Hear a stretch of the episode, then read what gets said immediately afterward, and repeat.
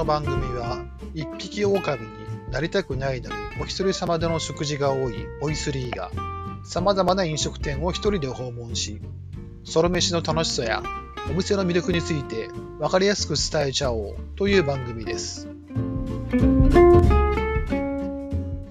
さあ今回も始まりました。ソロ飯してみませんか？こんばんはボイスリーです。さて今回のソロ飯なんですがえ、コリアンタウンとして人気の高い新大久保にある、おそらく日本でも唯一と思われる高麗漢方サムゲタンの専門店をご紹介したいと思います。まあ、サムゲタンといえば、美容や健康に良いイメージがあって、なんとなく疲れている時に食べると、需要競争に効くような、そんなイメージはあるんですけれども、そもそも高麗漢方サムゲタンって一体どんな食べ物なんでしょうか？それでは早速始めていきたいと思います。今回ご紹介するのは、こちらのお店です。新宿区大久保の高麗サムゲタン。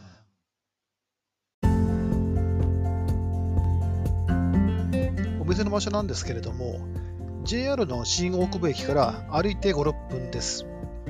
あのメインの通りから1本脇に入った路地に立っている一軒家の2階にお店はあります。でっかくですね、高麗サムゲタンという看板が出ているので、道は分かりやすいんじゃないかなと思います。それでそもそも、まあ、高麗サムゲタンとはという話なんですけども、えー、高麗人参ですとか、鹿の角、生姜などの漢方と、それからくるみ、松の実、ひまわりの種などの、えー、喧嘩類というんですかね、えー硬い果実の、えー、類を含めた30種類以上の材料で作っているサムゲタンのことなんだそうです。その特徴は、長時間煮込んだ漢方スープと油を除去した若鶏を使っているため、淡白で香ばしい漢方サムゲタンになっていて、美容効果はもちろん、夏バテ対策としてもおすすめができるんだそうですよ。ソロ飯難易度は楽勝です。まあ、席はあの座敷かテーブル席しかないんですけれども、お店が相席をさせない方針らしくて、お一人様でもテーブルに案内してもらえますし、で僕は週末のランチタイムで行ったんですが、お客さんの入りが、まあ、6、7割程度で、そこまで混んではなかったので、まあ、行列で並ぶ可能性も低いんじゃないかと思うので、楽勝だと思います。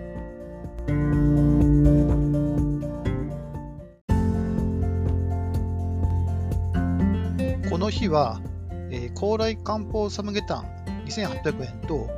朝日スーパードライの中瓶を注文しました。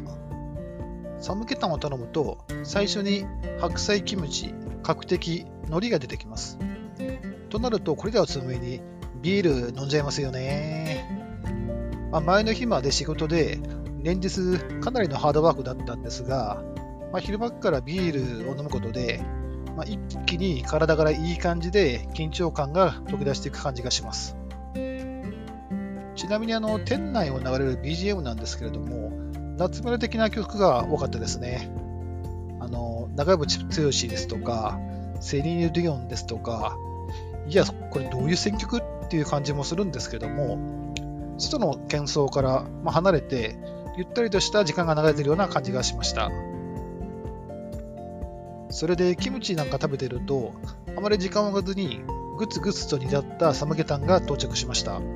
鶏が丸々1羽入ってるんで、結構ボリューム感があります。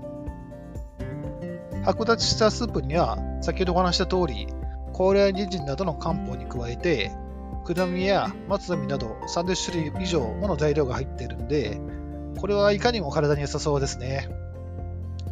実際、疲れた時の栄養補給で食べに来る方も多いらしくて、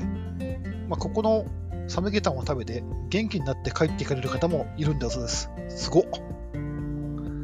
で、飲んでみると、スープはさらっとしてるんですが、しっかり鶏の旨味とコクがあって、いかにも地味深い味っていう感じです。あの、お店、別のお店なんですけども、えー、六本木にある中華料理店で、コーヒー園さんという、まあ、深夜まで営業しているあの業界人が通うことで、まあ、かつて有名だったお店がまあ、今でもあるんですけれども、そこの名物料理で、鶏煮込みそばっていう、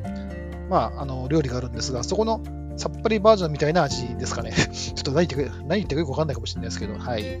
あの分かる人だけ分かってください。えー、で、途中からですね、卓上の塩コショウをパラリと追加しますと、味にアクセントが加わって、さらに美味しさが引き立つような感じがしました。丸鶏は長時間ゆっくりと煮込んであって、骨まで柔らかかったです。箸で簡単に身がほぐれるから、ガシガシと削ってきます。で、鍋の底の方にはですね、もち米が潜んでまして、こう、締め的な要望にも応えてくれるような、まあ、完全食品っていう感じですね。食べ終わった時には、ほんの少しだけ疲れが軽くなってるような気がしました。そんなわけで今回もごちそうさまでした。